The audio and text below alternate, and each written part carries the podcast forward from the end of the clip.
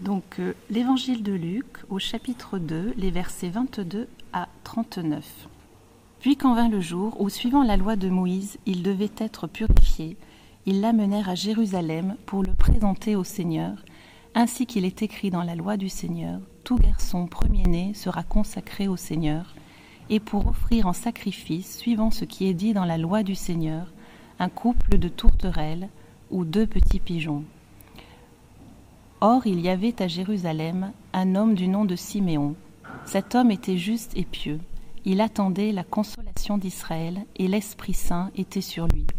Il lui avait été révélé par l'Esprit Saint qu'il ne verrait pas la mort avant d'avoir vu le Christ du Seigneur. Il vint alors au temple poussé par l'Esprit, et quand les parents de l'enfant Jésus l'amenèrent pour faire ce que la loi prescrivait à son sujet, il le prit dans ses bras, et il bénit Dieu en ces termes. Maintenant, Maître, c'est en paix, comme tu l'as dit, que tu renvoies ton serviteur, car mes yeux ont vu ton salut, que tu as préparé face à tous les peuples, lumière pour la révélation aux païens, et gloire d'Israël, ton peuple. Le père et la mère de l'enfant étaient étonnés de ce qu'on disait de lui.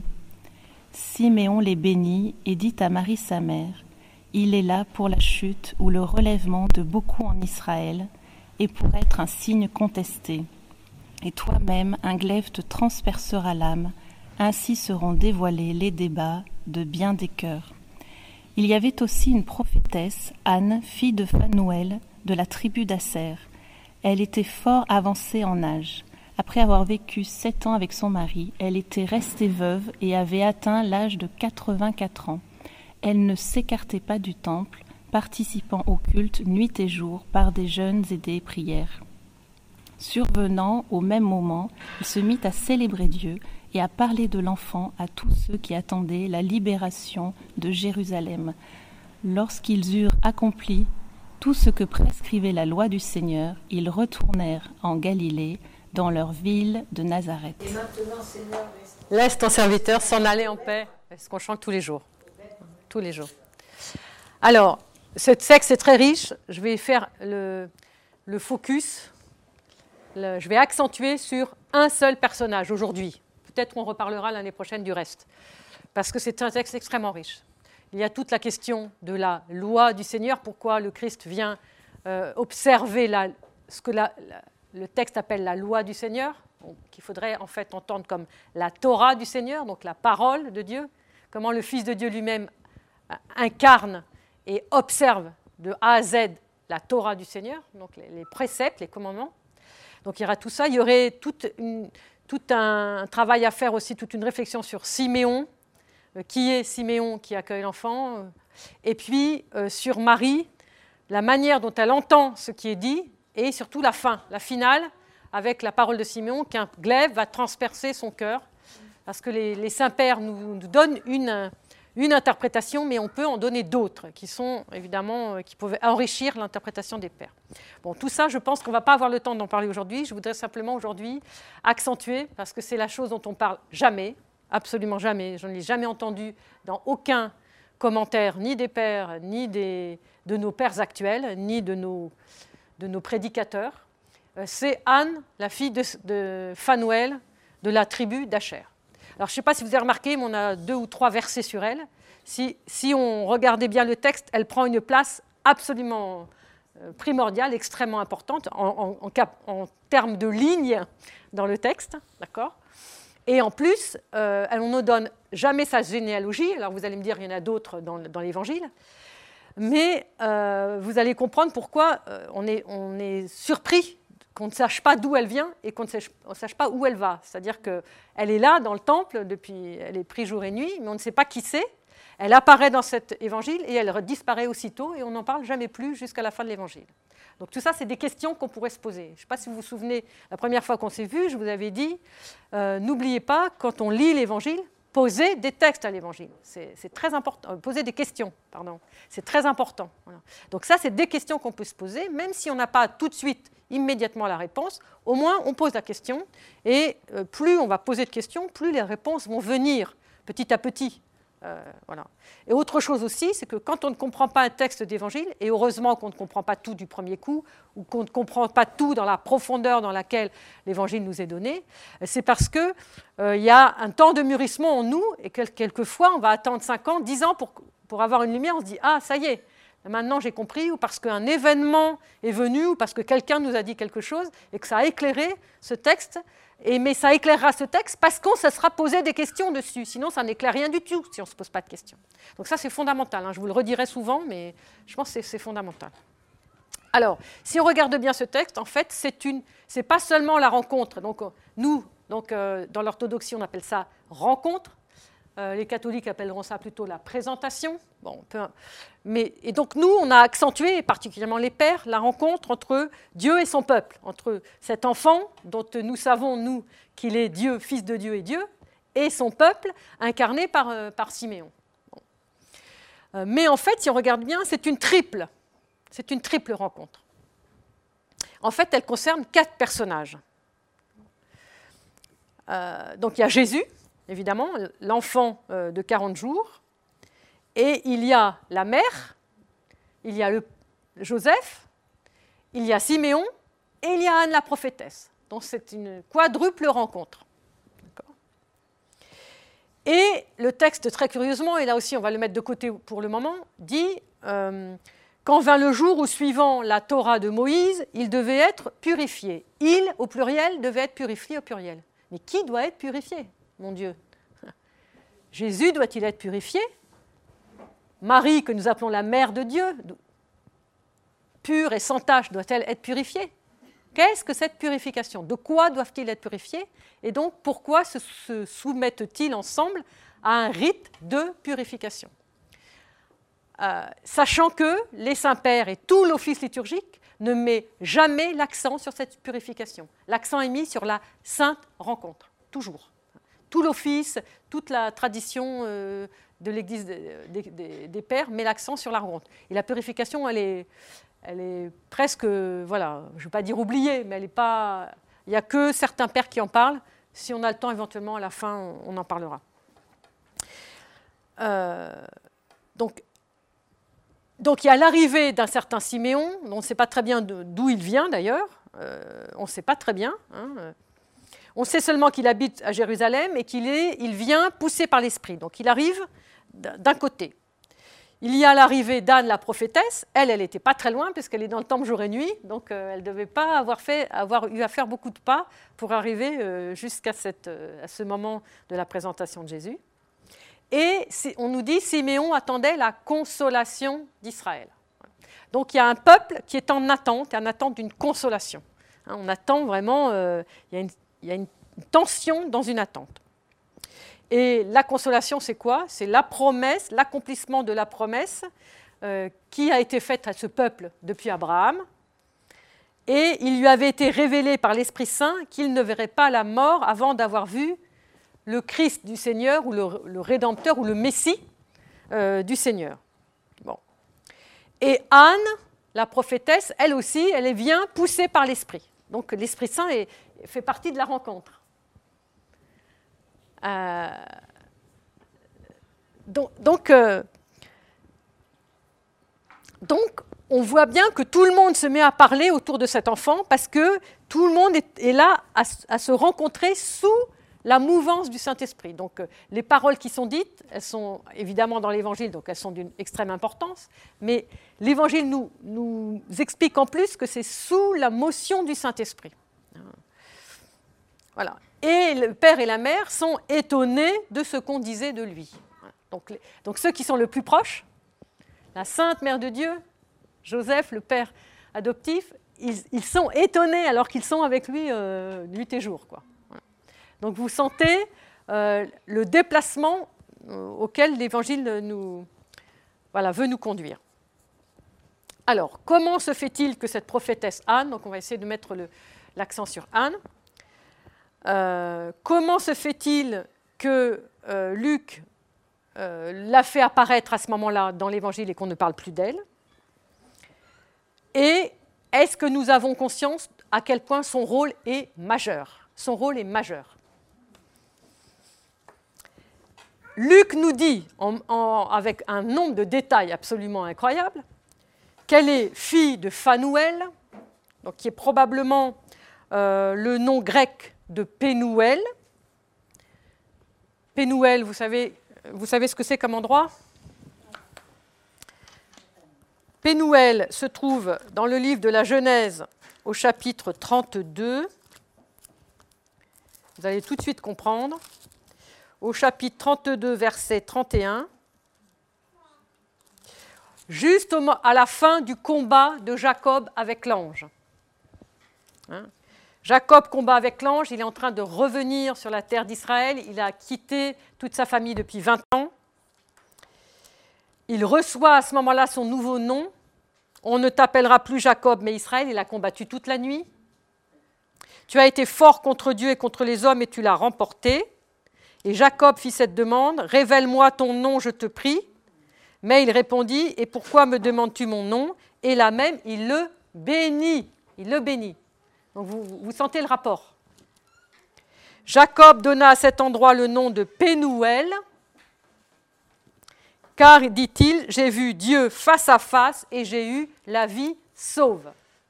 Donc rien que déjà le nom de Phanuel, si c'est bien la transcription grecque de Pénouel, vous voyez déjà tout le rapport. Il y a la bénédiction, j'ai vu face à face et je, et je suis sauvé. J'ai eu la vie sauve, mais aussi le salut. Donc on a tous les ingrédients, je vais dire, on pourrait dire en langage subliminal, déjà dans euh, cet épisode du chapitre 32, de la fin du chapitre 32 de, Jacob, qui reçoit en plus son nouveau nom, qui est euh, Israël, euh, l'homme qui a vu Dieu. Hein, donc, vous voyez déjà toutes les. Rien qu'en faisant un tout petit peu attention simplement au fait qu'elle s'appelle fille de, de, de Phanuel. Ou de Pénuel, mais Phanuel dans notre tradition grecque, puisque ce serait la transcription du, terme. Bon. Et non seulement on a dit fille de Phanuel, mais on a dit de la tribu d'Acher. Mais qu'est-ce qu'on explique tout ça? Est-ce que vous avez déjà entendu le nom des tribus de tous les autres personnages euh, euh, qui, qui, apparaissent dans le Nouveau Testament? Alors, on ne se pose pas la question, mais vous savez que cette tribu, elle a, disparu, depuis 700 ans. Elle n'existe plus depuis 700 ans, cette tribu. Pourquoi tout d'un coup, euh, Luc est en train de nous dire qu'elle fait partie de la tribu d'Acher? Pourquoi on ne se pose pas la question? Je veux dire, attendez, vous croyez qu'on avait, on avait assez d'encre et de parchemin pour euh, dire euh, un peu ce qui nous passait par la tête quand on est écrivain des évangiles? Non, non, chaque mot compte. Chaque mot compte. Donc, qu'est-ce que ça veut dire de la tribu d'Acher? Alors là, on va passer du temps, si vous me permettez. Donc pourquoi donc euh, tous ces détails euh, Donc Asher, qui est Asher? Qui est cette tribu? Donc vous savez que Asher, ça veut dire euh, la joie, le bonheur en, hébreu. Et Asher est donc l'un des douze fils de Jacob. Tiens, c'est curieux, on vient d'en parler avec Fanuel. Et il y a un peu euh, il y a un peu une rivalité, vous savez, dans les douze fils de Jacob, puisqu'il y a les, deux épouses et les deux servantes des épouses. Asher est le fils de laquelle? Des quatre. Donc déjà, ça sera déjà intéressant de le savoir. ok? Achel.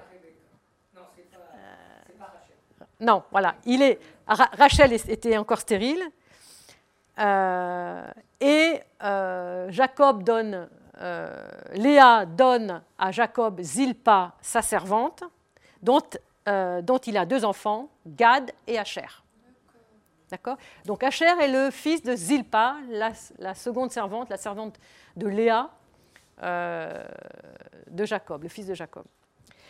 Et il est né d'une servante, mais il est par adoption, si on veut dire, ou par euh, identification, en fait, le fils de Léa, puisque, Léa lui donne la servante à, Jacob. Et quand Asher naît, Léa, Léa dit, écoutez bien ce qu'elle dit, Bienheureuse je suis, désormais, toutes les femmes me diront bienheureuse. D'accord? Voilà. D'accord? Bon c'est quand même, euh, si ça ne sonne pas en stéréo dans les oreilles, c'est qu'on n'a pas très bien compris l'évangile. Donc déjà, ça devrait, rien que ça, ça devrait nous, nous remuer au plus profond. Ça veut dire que chez Luc, alors s'il fallait qu'on regarde, alors après un jour on pourra regarder les, trois, les deux, trois premiers chapitres de Luc, dans les trois premiers chapitres de Luc, il y a pratiquement toute l'histoire sainte qui est, qui est retranscrite comme ça en, voyez, j'ai envie de dire langage subliminal parce que c'est un mot moderne, mais voyez, en, en, dessous comme ça, euh, simplement en creusant, euh, si on creusait chaque mot et chaque nom des personnages, avec Zacharie, Élisabeth, etc. Hein, bon. Euh, or, ce qui est très intéressant, c'est que dans le Magnificat, Marie dit qu'elle est la servante du Seigneur. Et c'est bien la servante de Léa qui met au monde Asher. OK? Bon. Et donc Marie dit euh, Il a jeté les yeux sur son âme servante, désormais tous les âges me diront bienheureuse. Donc, donc on sent que ce n'est pas un hasard que ce n'est pas le fils de Léa, mais le fils de la servante, puisque Asher doit, doit être issu d'une servante, comme Marie est servante.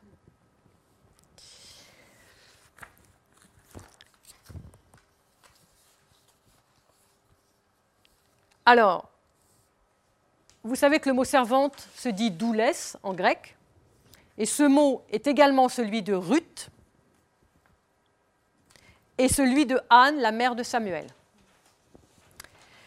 Et Ruth, on sait qu'elle est dans la généalogie du Christ et qu'elle est l'ancêtre du Messie, une des ancêtres du Messie. Et Anne, la mère de Samuel, elle s'appelle Anne. Et elle a supplié elle a longtemps supplié pour avoir un fils Samuel qu'elle a donné au temple. Et on avait vu, il me semble, que la présentation, que l'entrée de Marie au temple est, très similaire à l'entrée de Samuel au temple à l'âge de 3 ans. Hein, on l'avait vu quand on avait fait euh, l'entrée de Marie au temple euh, la dernière fois. Et qu'est-ce que dit Anne, la mère de Samuel? Donc elle va consacrer son fils au Seigneur que tu donnes à ta servante un enfant mâle, et je le donnerai à l'Éternel pour tous les jours de sa vie. Voilà. Donc Anne, mère de Samuel, se considère comme une servante de l'Éternel.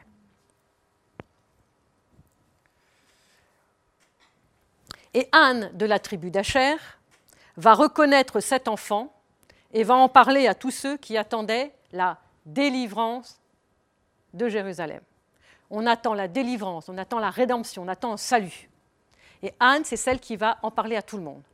Donc, d'autres questions, c'est pourquoi c'est elle qui en parle.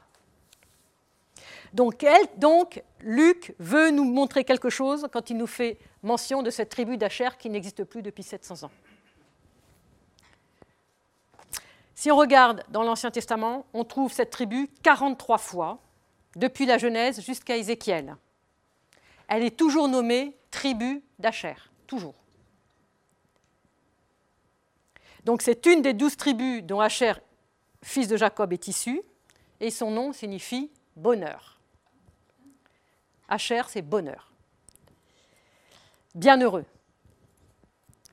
Dans les généalogies des tribus, on ne cite généralement que les garçons. Si vous regardez toutes les généalogies qui sont longues dans le Premier Testament, vous n'avez pratiquement que les hommes. Fils d'eux, fils d'eux, fils d'eux. Dans la généalogie de la tribu d'Acher, on va trouver quatre garçons et une fille. Tiens, bizarre. Alors je vous dis tout de suite, euh, pour bien citer mes sources, que je m'appuie sur trois personnes pour vous faire cette démonstration qui vient dans un instant. Sur le, professeur David Bannon, sur un autre juif qui s'appelle euh, Hervé Eli Bokobza, et sur le père Michel Rémaud qui a écrit aussi quelque chose à ce sujet. Alors j'ai fait un mix de ces trois travaux sur cette problématique d'Acher, de, cette, tribu d'Acher où, de manière inopinée, apparaît une femme. Alors, au chapitre 46, verset 17, dans la généalogie de, de ce chapitre, voilà ce qu'il est dit. Les fils d'Acher, Himna, Yishva, Yishui, Beria et leur sœur Séra. Donc les douze fils de Jacob ont des fils, Asher a quatre garçons et une fille. Cette généalogie est rappelée encore une fois au livre des Nombres, 26-44, et au livre des Chroniques, premier livre des Chroniques, 7, 30. Dans les nombres, on dit la fille d'Acher se nommait Séra. Et dans la liste des fils, on a les fils d'Acher par clan, Yimna, le clan Imnite, pour Yishvi, le clan Ishvite, et pour Beria, le clan Bériite. Le livre des Jubilés, vous savez, le livre des Jubilés est un intertestamentaire, donc il n'est pas dans le canon biblique, dit Fils d'Acher, Yumna, Yeshua, Yishui, Baria et Sarah, leur unique sœur. Ces deux mentions de la fille d'Acher ont fait l'objet d'investigations parce que selon la chronologie biblique, il y a quatre siècles de distance entre l'une et l'autre des généalogies. Donc comment ça se fait qu'elle apparaît toujours quatre siècles plus tard? Donc vous comprenez que cette attention extrêmement pointilleuse, on pourrait dire presque, euh, qui n'est pas trop notre habitude, à quel point elle va nous révéler des choses qui sont d'une importance capitale. Séra fait partie de ceux qui sont descendus en Égypte avec Jacob et sa famille, les 70 personnes, Genèse 46, 17. Et voici qu'on la retrouve avec les fils d'Israël qui sortent d'Égypte 400 ans plus tard. Il suffit de regarder Nombre 26, 47. Comme on la retrouve encore, donc ceux qui regardent le texte avec attention, donc particulièrement nos frères juifs et certains rabbins, disent si elle a vécu pendant tout ce temps, sa longévité est hors du commun et ne peut être que le fruit d'une disposition providentielle. C'est pourquoi la tradition juive fait de Séra, la fille d'Acher, la mémoire vivante d'Israël et la dépositaire de plusieurs secrets liés à la sortie d'Égypte. Donc là, on entre dans quelque chose qui va voir, qui va qui est à mon avis, d'une extrême importance. C'est pour ça qu'il faut vraiment regarder le texte avec. Euh, Or, si le Christ qui entre au temple avec la Mère de Dieu est, porté par les bras de Siméon, si c'est lui le Sauveur, si c'est lui la rédemption, vous comprenez bien que c'est un lien, avec la sortie d'Égypte. Parce que la première rédemption, c'est quand même la sortie d'Égypte. Et ce n'est pas pour rien que pour, à Pâques, nous célébrons et nous lisons tous ces textes et nous célébrons aussi la sortie d'Égypte. D'accord? Et nous la menons plus loin jusqu'à la rédemption finale, qui est la rédemption du Christ pour nous. Donc, deuxième étape de cette réflexion, Séra, cette fille d'Acher, et la sortie d'Égypte. Qu'est-ce qu'il s'est passé? Alors là, nous entrons dans la tradition orale, de, la tradition rabbinique, la tradition orale des fils d'Israël. Sachant que cette tradition orale, elle aurait aussi commune que notre propre tradition orale nous est commune. Donc il y aurait, selon la tradition juive, des secrets liés à la sortie d'Égypte. Ces secrets ont été confiés à Séra et ont un rapport direct avec la mission de Moïse. Alors vous vous souvenez bien que toute la tradition chrétienne dit que Jésus est un nouveau, nouveau Moïse. Le premier secret concerne les ossements de Joseph, l'autre concerne le secret de la rédemption. Si nous regardons avec attention Genèse chapitre 50, verset 25.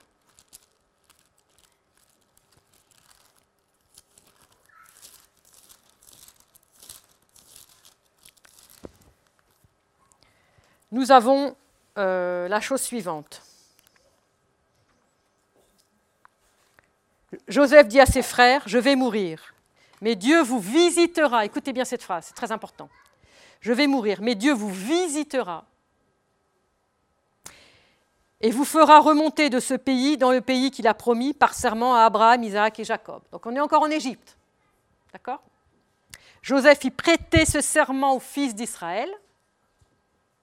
Quand Dieu vous visitera, deuxième fois, retenez bien ce que je suis en train de vous dire, parce que vous allez le comprendre après. Quand Dieu vous visitera, vous emporterez d'ici mes ossements. Joseph mourut à l'âge de 110 ans, on l'embauma et on le mit dans un cercueil en Égypte. Et à ce moment-là, on tourne la page. Voici les noms des fils d'Israël qui entrèrent en Égypte, tous les descendants de Jacob, et donc Asher. et on entre dans le livre de l'Exode, c'est-à-dire dans le livre de l'Exode, hein, comme ça se prononce, qui nous fait sortir, ce qui va nous faire sortir vers la délivrance. Ça va?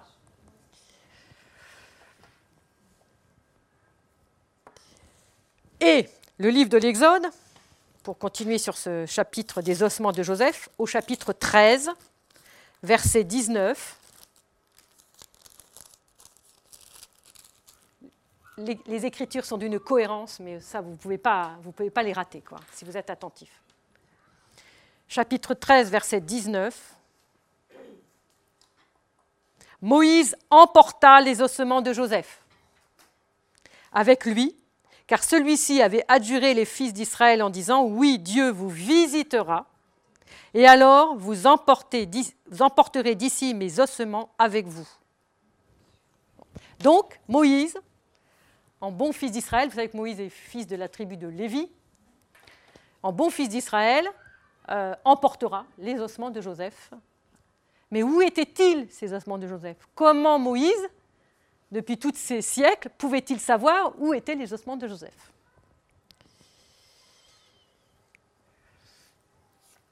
Comment s'est faite la transmission? Une représentante unique de cette génération qui était là avant la sortie et qui était là après la sortie s'appelle Séra, fille d'Acher.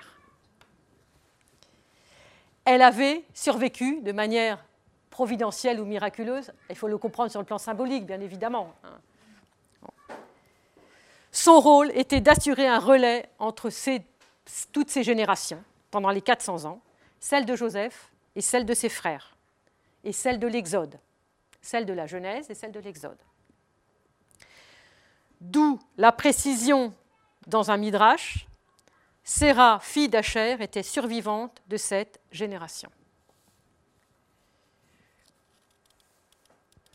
Or, Moïse, il n'était pas né quand Joseph meurt. D'accord? Puisqu'il naît juste après, au début du livre de l'Exode. Donc, comment pouvait-il savoir? Il, était obligé de se référer à quelqu'un qui pouvait transmettre le lieu des ossements de Joseph.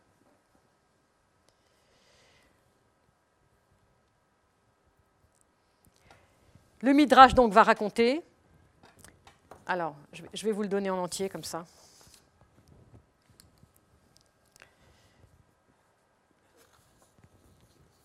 Sans le cercueil de Joseph, la libération est compromise. Ceci, Moïse le sait, c'est pourquoi au moment crucial de la sortie d'Égypte, il se met à la recherche de ses ossements.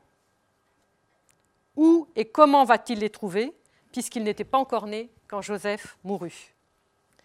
Le Midrash donc là, je cite David Bannon parce que je trouve que c'est merveilleux comment il écrit. Le Midrash, à la manière d'un roman, nous en intrigue ces éléments disséminés dans le texte biblique et accentue la portée dramatique en improvisant des interprétations. Alors il y en a plusieurs, je vais vous en donner qu'une parce que c'est déjà assez complexe.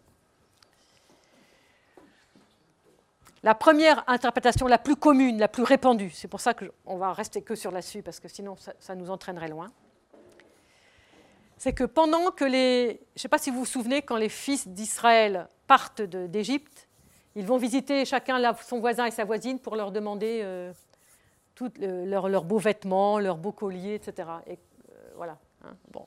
Alors ça, on pourra en parler aussi parce que c'est tout un, voilà, c'est tout un épisode. Pendant que tout le monde faisait ça, lui, Joseph, il va chercher les euh, Moïse va chercher les ossements de Joseph.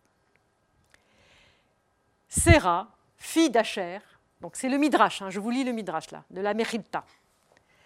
Ultime survivante de cette génération, a indiqué à Moïse l'endroit où Joseph était enseveli. Elle lui dit Les Égyptiens lui ont fabriqué un cercueil de fer et l'ont immergé dans le Nil.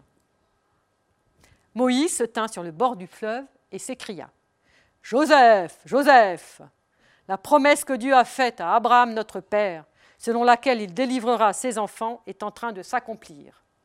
Honore Adonai, le Dieu d'Israël, ne retarde pas leur libération, car nous sommes retenus à cause de toi. Émerge, sinon nous sommes déliés de ton serment. Alors le cercueil de Joseph monta à la surface et Moïse s'en empara. Bon, ça c'est l'histoire. Mais vous sentez dans ce récit à quel point Moïse sait qu'il ne peut pas, qu'on ne peut pas vivre la libération si on n'emporte pas les ossements de Joseph.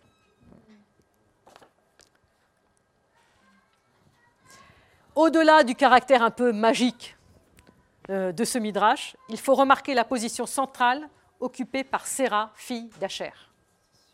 Personnage donc d'une longévité légendaire, qui établit le lien entre toutes ces générations.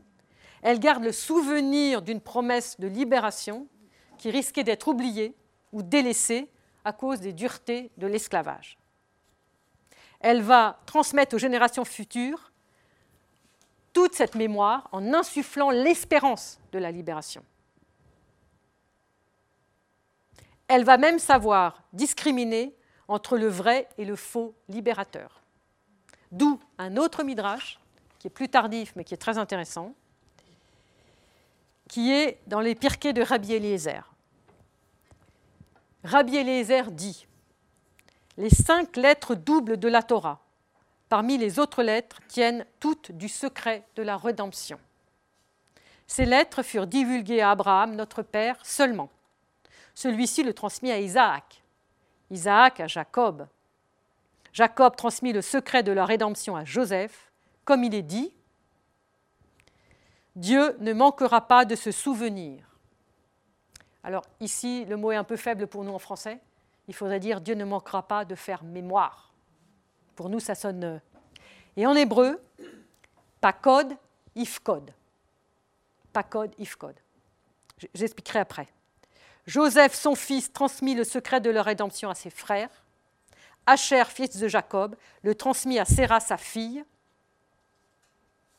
Et quand Moïse et Aaron se rendirent auprès des anciens d'Israël et accomplirent les signes devant leurs yeux, les anciens d'Israël allèrent consulter Séra, la fille d'Acher.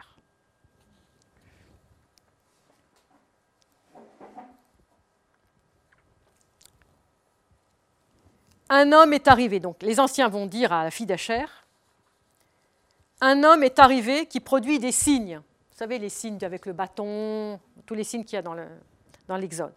Il produit des signes à notre vue de telle et telle façon.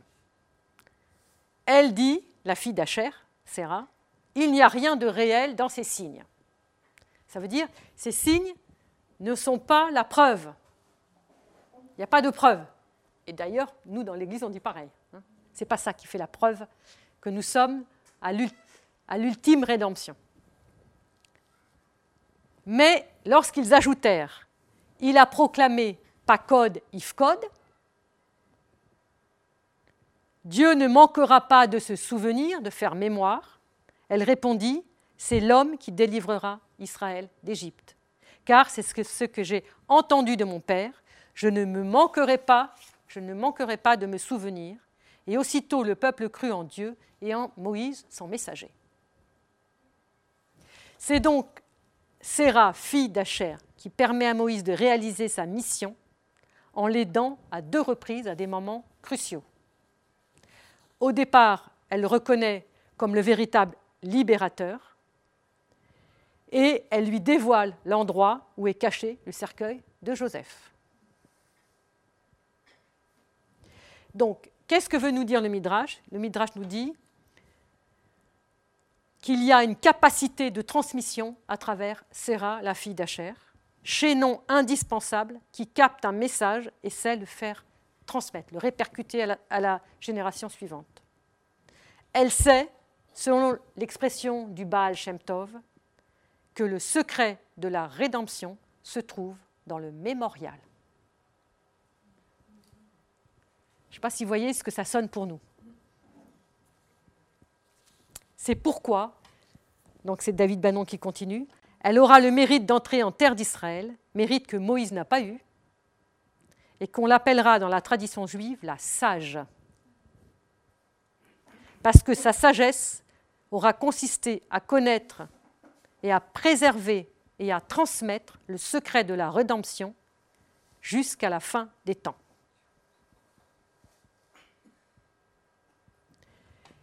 Et les le midrashim nous, montre, nous réalise que le lien entre le passé le plus reculé et l'avenir le plus lointain, en passant par le présent le plus immédiat, nous amène jusqu'à l'escatone, c'est-à-dire jusqu'à la fin des temps. Or,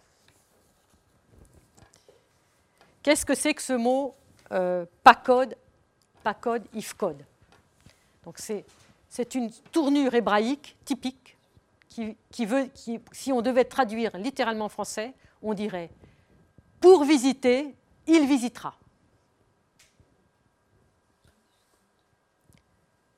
Alors évidemment, dans nos textes en français, on ne va pas mettre deux fois le même mot, donc on, arrange la phrase pour ne pas faire quelque chose de lourd. Mais le fait qu'il y ait deux fois le mot, c'est fondamental, parce que c'est à travers le fait qu'il y a une répétition de ce mot, visiter, pas code, pas code, if code, que, le, Séra a reconnu euh, en Moïse le Rédempteur d'Israël. Donc il fallait que ce Rédempteur prononce deux fois le mot, la racine pakad, visiter. Et visiter dans cette racine, c'est vraiment visiter pour faire du bien.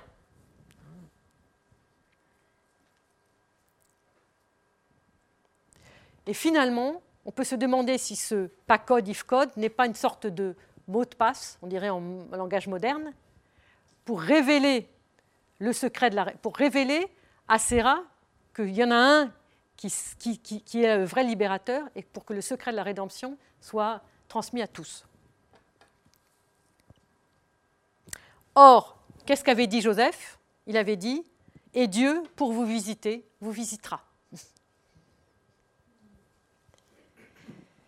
C'est donc le, redoublement du, du, mot visiter qui va constituer le signe de reconnaissance reçu de Jacob par Joseph et transmis à son frère Asher et à sa fille Séra, fille d'Acher.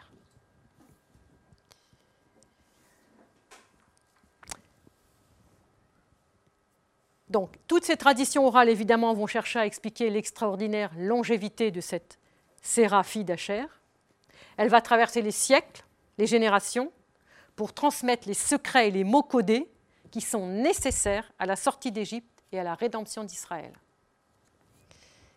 Séra est, une comme une personnification de la continuité du peuple d'Israël entre Jacob et l'Exode, c'est-à-dire entre le temps des patriarches et celui de l'accomplissement de la promesse. Vous sentez déjà aussi ce que ça sonne pour nous.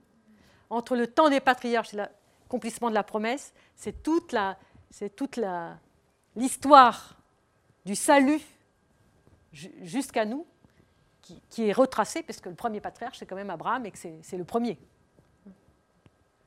Et on sait bien que euh, le début des évangiles essaye de marquer justement ce lien entre le début de l'histoire sainte, le début du salut, le début de la révélation, jusqu'au Christ. Et donc là, euh, cette Séra, fille d'Acher, serait la personnification de cette continuité depuis les patriarches jusqu'à l'accomplissement de la promesse. Alors, euh, cette fille d'Acher apparaît dans d'autres contextes, dans d'autres midrash, pour d'autres contextes, notamment au moment où euh, Jacob croit que Joseph, son fils, est mort, parce que vous savez, il avait été mis dans la citerne, après il a été vendu.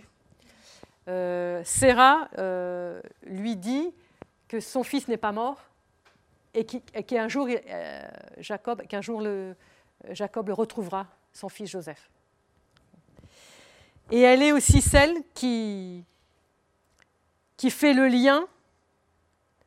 Enfin, il y a un lien à l'intérieur de la vocation de Séra, la fille d'Acher, euh, avec la résurrection, ou avec la retrouvaille d'un fils perdu ou mort, ou cru mort, et retrouvé. Tout ça résonne de manière euh, très précise avec euh, notre propre texte. Et dernier point sur, Séraphie d'Acher. Euh, d'autres sources nous apprennent que Séra euh, est identifiée à une femme avisée dans le second livre de Daniel et qu'elle est entrée dans le jardin d'Éden sans goûter la mort. Et là, on a une trace très, très intéressante parce que c'est dans le Targum du pseudo-Jonathan. Les fils d'Acher, Imna, Ishva, Ishvi, Beria et Serah, leur sœur, qui fut emmenée, tandis qu'elle vivait encore, elle fut emmenée dans le jardin d'Éden pour avoir annoncé à Jacob que Joseph était vivant. C'est elle qui sauva les habitants d'Abel d'une sentence de mort au jour de Joab. Donc c'est celle qui sauve de la mort.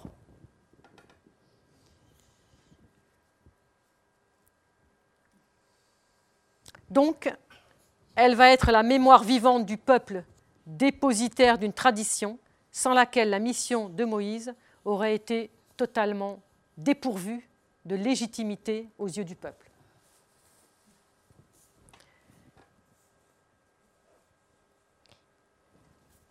Donc, conclusion, enfin, on ne conclut pas, hein, mais vous voyez tout de suite déjà le rapport qu'on peut faire maintenant avec Anne, prophétesse, prophétesse, qui est très âgée, qui est dans le temple jour et nuit, comme dans le Jardin d'Éden, euh, et, qui, est nommée fille d'Acher, et qui en plus a des petits liens avec Anne, la mère de Samuel, de par le nom qu'elle porte, et aussi Anne, la mère de Marie, euh, qui, qui, sera aussi un des maillons de la rédemption, il faut quand même le dire. Alors ce qui est intéressant, c'est que le nom d'Acher n'est pas présent dans le Nouveau Testament, en dehors de l'énumération des tribus dans l'Apocalypse. On ne le trouve nulle part, sauf ici. C'est quand même étonnant. Et très étonnant aussi, c'est que Luc ne nous dit pas de quelle tribu viendrait Siméon alors que c'est quand même le personnage qui semblerait le plus important dans, l'histoire de, de, la Sainte Rencontre. Et donc, on peut dire que les indications euh, foisonnantes sur la prophétesse Anne contrastent vraiment avec la, pauvreté des indications sur ce qui se passe autour du personnage de Siméon en tant que personne.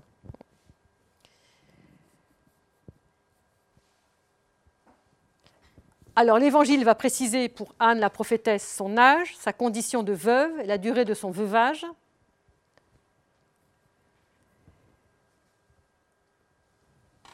Et euh, la caractéristique, c'est que la tradition juive dit de Siméon, il avait reçu l'assurance de ne pas connaître la mort avant d'avoir vu le Messie. On peut, on peut estimer, sans se tromper beaucoup, que ce qu'il dit de la prophétesse Anne dans son évangile serait une allusion implicite à la fille d'Acher Séra. Au moment où Dieu accomplit la promesse faite au Père et visiter son peuple pour lui accorder la libération, une prophétesse Anne, fille d'Acher, très avancée en âge, reconnaît le Sauveur d'Israël. Et le texte dit qu'elle annonçait à tous Survenant à cette heure, elle louait et parlait de l'enfant à tous ceux qui attendaient la délivrance de Jérusalem. Il paraît qu'il y a certains manuscrits qui portent euh, la délivrance d'Israël, carrément. Bon, enfin, de toute façon, Jérusalem ou Israël, euh, hein, c'est le peuple, quoi. Hein, Alors évidemment, Luc ne dit pas que Séra en personne se serait retrouvée au temple, parce que là, quand même, elle était déjà montée en Éden. Mais il signale la présence tout à fait inexplicable d'une femme de la tribu d'Acher, juste un tout petit peu avant. Au verset 68 du premier chapitre, il a visité et racheté son peuple. Au verset 78, l'astre d'en haut qui nous a visités. Nous avons bien Pacode, Ifcode. Nous avons bien les deux, le redoublement du mot visiter, qui était le mot de passe pour la reconnaissance du libérateur d'Israël. Et ce n'est certainement pas par hasard que Luc a, placé deux fois le mot visiter dans le cantique de Zacharie, pour signifier clairement que la, que la prescription de Joseph s'accomplit et que le temps de la rédemption est arrivé. Cet redoublement du mot visiter semblerait confirmer qu'il y a euh, chez Anne la prophétesse une véritable réminiscence de Séra, la fille d'Acher, et que sa présence est là pour accréditer que Jésus est bien le Messie et le Sauveur d'Israël. Alors maintenant, je voudrais qu'on regarde les icônes. Parce que sur les icônes, sa présence, je peux vous dire qu'elle confirme, euh, qu'elle confirme vraiment ce que je vous ai dit. Et on, va le voir tout de suite, ça va être très simple.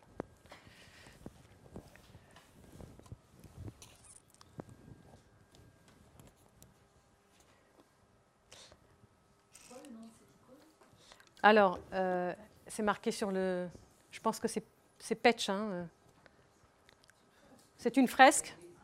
C'est une fresque d'un monastère à Petch. Et c'est très ancien, c'est 14e siècle. Hein. C'est très très beau, c'est magnifique. Alors vous savez que la Sainte Rencontre est représentée de plusieurs façons. Soit c'est Marie qui a encore l'enfant et qu'elle va, elle est sur le point de le donner à Siméon, soit Siméon l'a déjà reçu, soit parfois il y a des, icônes et, des, bas-reliefs dans l'art roman qui sont très beaux, ou des chapiteaux, où euh, les mains de Marie et de, Joseph, de Simeon sont comme ça, comme, sur comme l'autel, et où l'enfant est dessus. Voilà. Donc il y a plusieurs possibilités. Mais ce qui est important, c'est, surtout voilà, ce qui se passe effectivement entre les deux, où voilà, l'enfant est donné, l'enfant est offert, où Siméon bénit, et, l'enfant et la mère. Mais derrière, on a Joseph et Anne. Alors là, on ne la voit pas très bien, euh, mais souvent dans les icônes, on va la voir dans la suivante, elle a, elle a la, main en l'air comme ça. Et surtout, elle tient un parchemin. Et vous savez que c'est les prophètes qui tiennent des parchemins. Alors ça, c'est les Russes. On est chez les Russes là. Hein, euh, on est chez. Et alors là, Marie a encore l'enfant. Et alors là, on voit que, alors Anne, elle a la main comme ça. Et le parchemin est fermé, là. Le parchemin est dans sa main.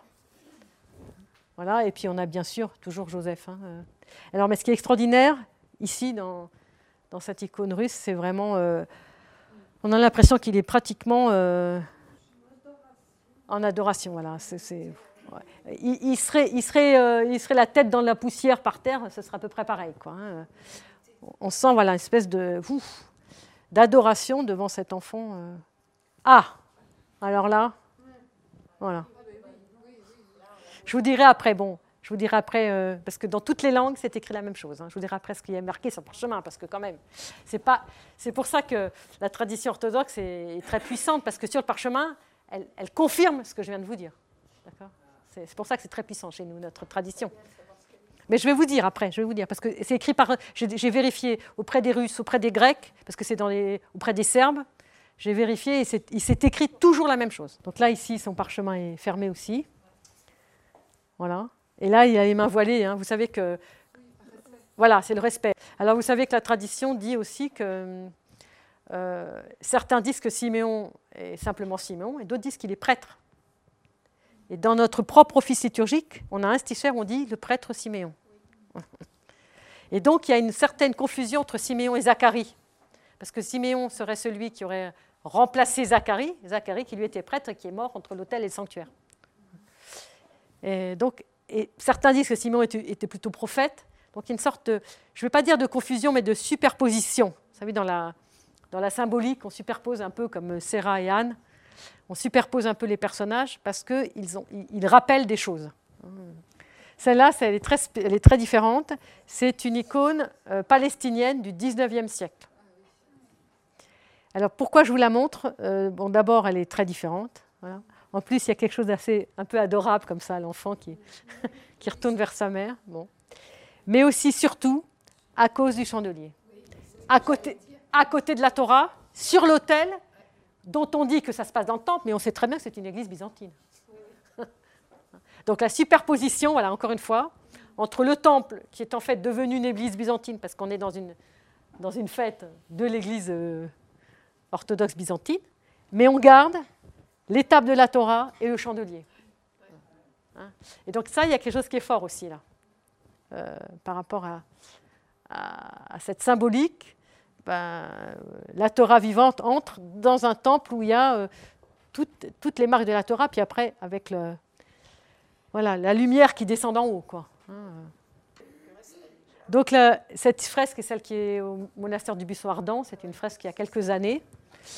Euh, donc la sœur iconographe a, tenu à garder euh, le chandelier sur l'autel, qui, est assez rare, on le voit peu hein, dans les fresques, avec l'Évangile. Et puis, euh, donc, voilà, et puis la scène centrale hein, avec la mère qui vient juste de donner l'enfant. Derrière Joseph. Alors, vous savez que il arrive que dans certaines icônes, Anne, la, prophétesse, se, trouve plutôt du côté de. Voilà, pour qu'il y ait justement la sainte rencontre entre les deux, les deux parties des deux testaments. Et donc, cet enfant a affermi les cieux et la terre. Voilà. Donc, c'est ce texte qui est absolument partout dans toutes les langues sur le parchemin de Anne la prophétesse. Et vous, et vous voyez qu'elle désigne. Voilà. Alors, parfois elle désigne comme ça, parfois elle désigne carrément en haut. Euh, mais elle désigne en disant c'est celui-là, je, je, suis là pour vous transmettre le secret de la rédemption. Je peux vous dire que c'est lui. Mais simplement, ça veut dire quoi? Ça veut dire cet enfant, c'est pas seulement un petit enfant de 40 jours. Cet enfant, c'est celui qui a créé le ciel et la terre, et c'est ce qu'on dit dans tout l'office. C'est aussi celui qui a créé toute la Torah. C'est la Torah incarnée. C'est lui qui a créé euh, euh, toute chose, quoi. Et donc, euh, donc, donc ça, ne peut, ça, ne peut être que, ça ne peut être que le Messie et le Sauveur, puisqu'il est au-delà de toute chose, et puis qu'il est au-delà du temps.